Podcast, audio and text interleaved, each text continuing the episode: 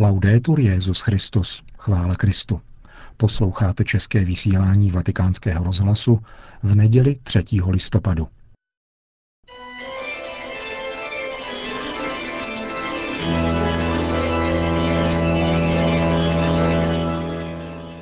Církev a svět, náš nedělní komentář.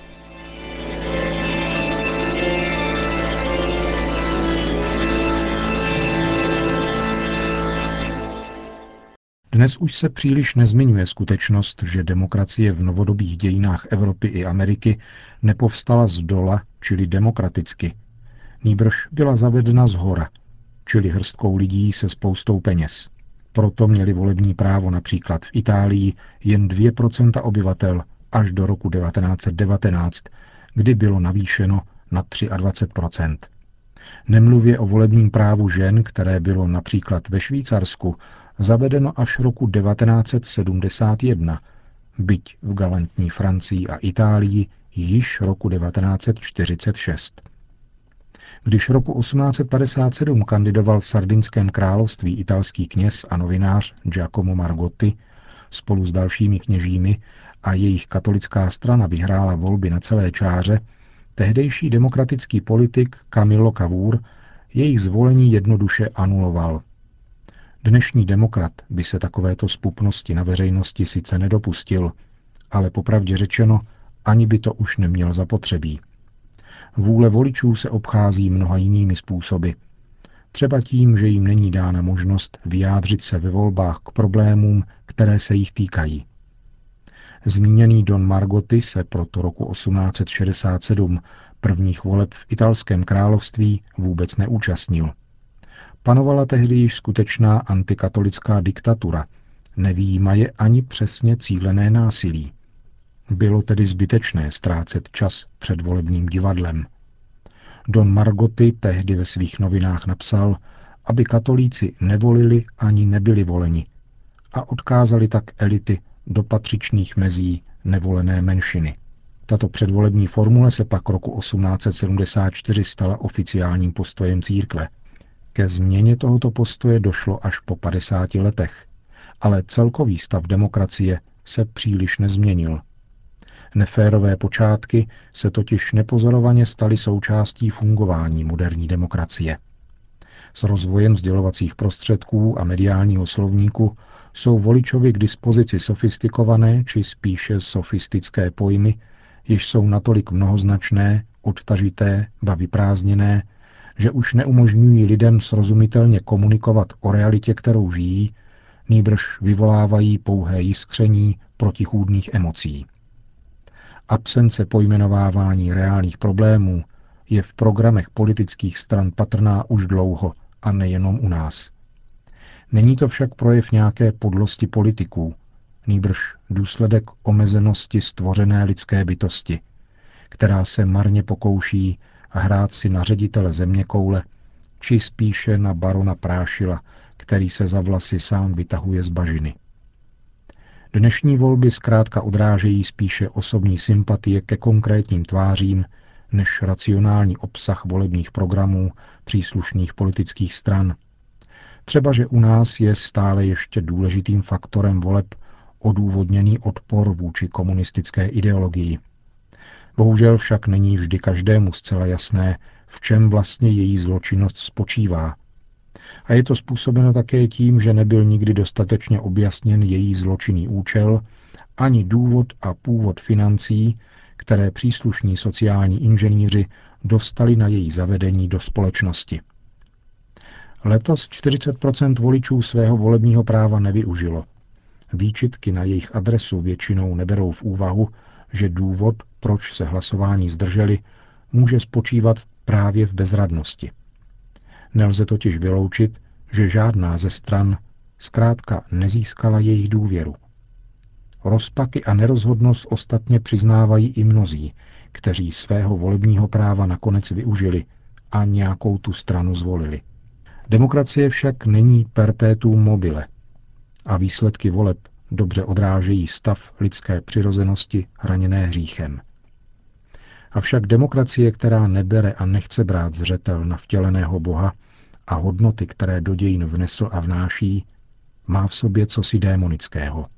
Životy a vztahy lidí, které jsou ovlivňovány takovouto demokracií, tak mohou podlehnout starému pokušení člověka vykoupit sebe samého, což je právě ono gnostické nebezpečí, před ním švaruje encyklika Lumen Fidei.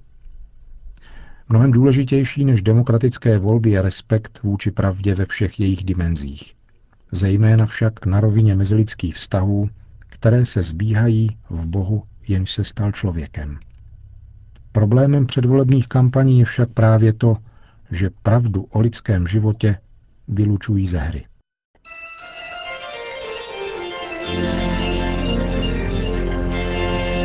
To byl náš nedělní komentář Církev a svět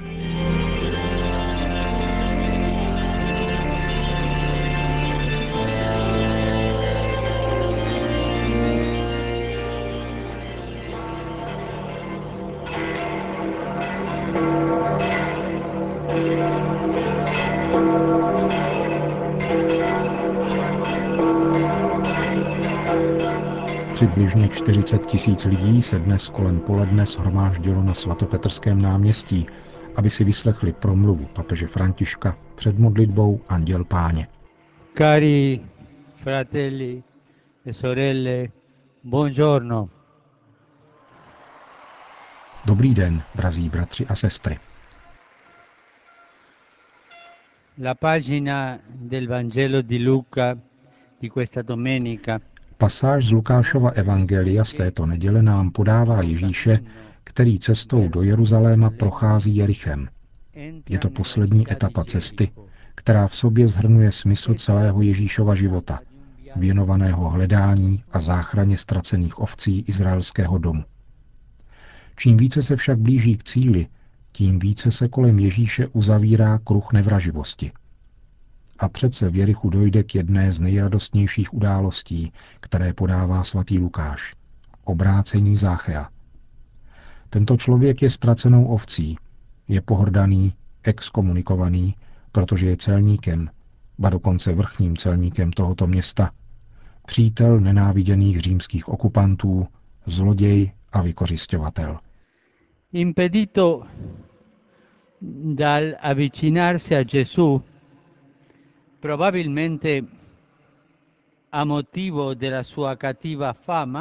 když mu nebylo umožněno přiblížit se k Ježíši, pravděpodobně z důvodu jeho špatné pověsti a protože byl malé postavy, Zacheus se vyšplhá na strom, aby mohl procházejícího mistra spatřit.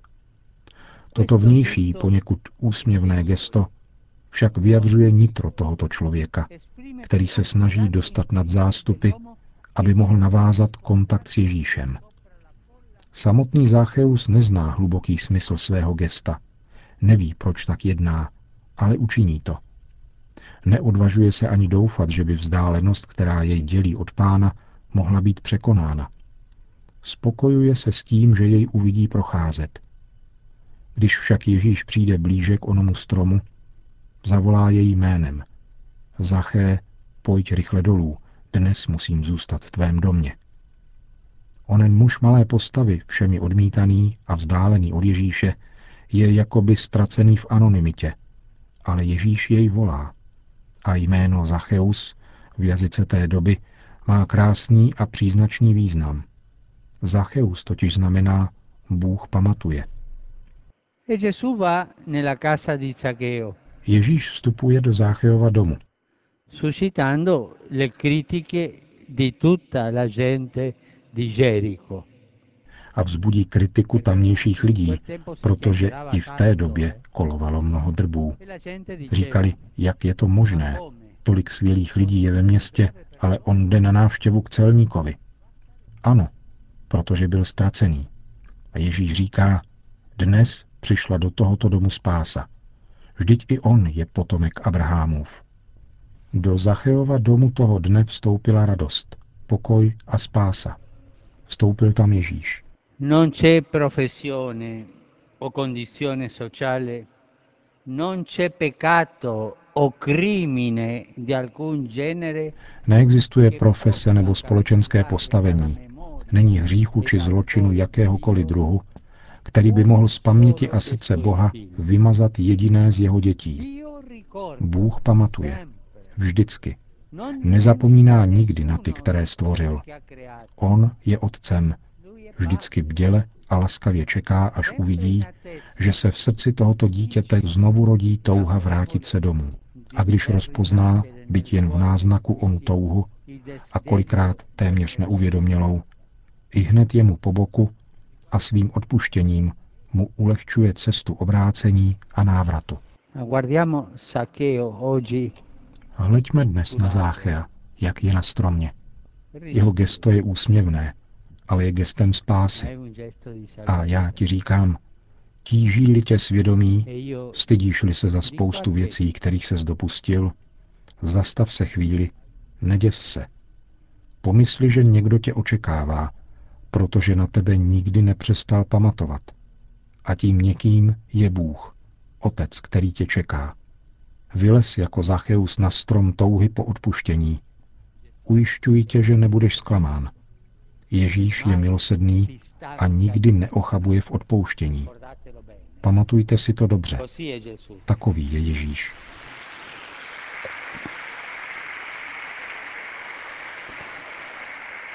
Fratelli e sorelle, Bratři a sestry, anche noi chiamare per nome da Gesù.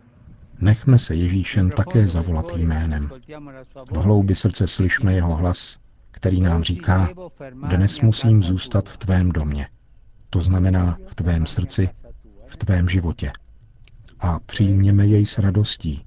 On nás může změnit, přetvořit naše kamenné srdce na srdce z masa, může nás vysvobodit z egoismu a učinit z našeho života dar lásky. Ježíš to může učinit. Nech na sobě spočinout Ježíšův pohled. To byla promluva papeže Františka. Po společné mariánské modlitbě Anděl Páně pak Petrův nástupce všem požehnal. Sit nomen Domini benedictum. Ex hoc nunc et usque in seculum. Aiutorium nostrum in nomine Domini. Qui feci celum et terram. benedicat vos omnipotens Deus, Pater et Filius et Spiritus Sanctus. Amen.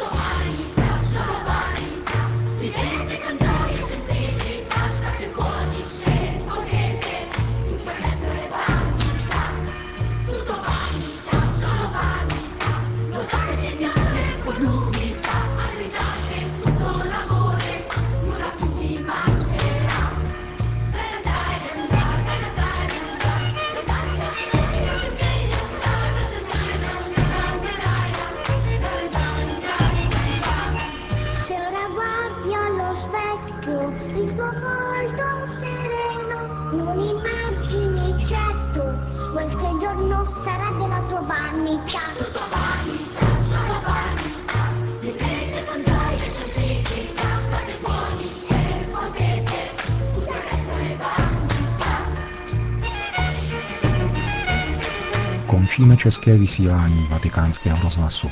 Chvála Kristu. Laudetur Jezus Christus.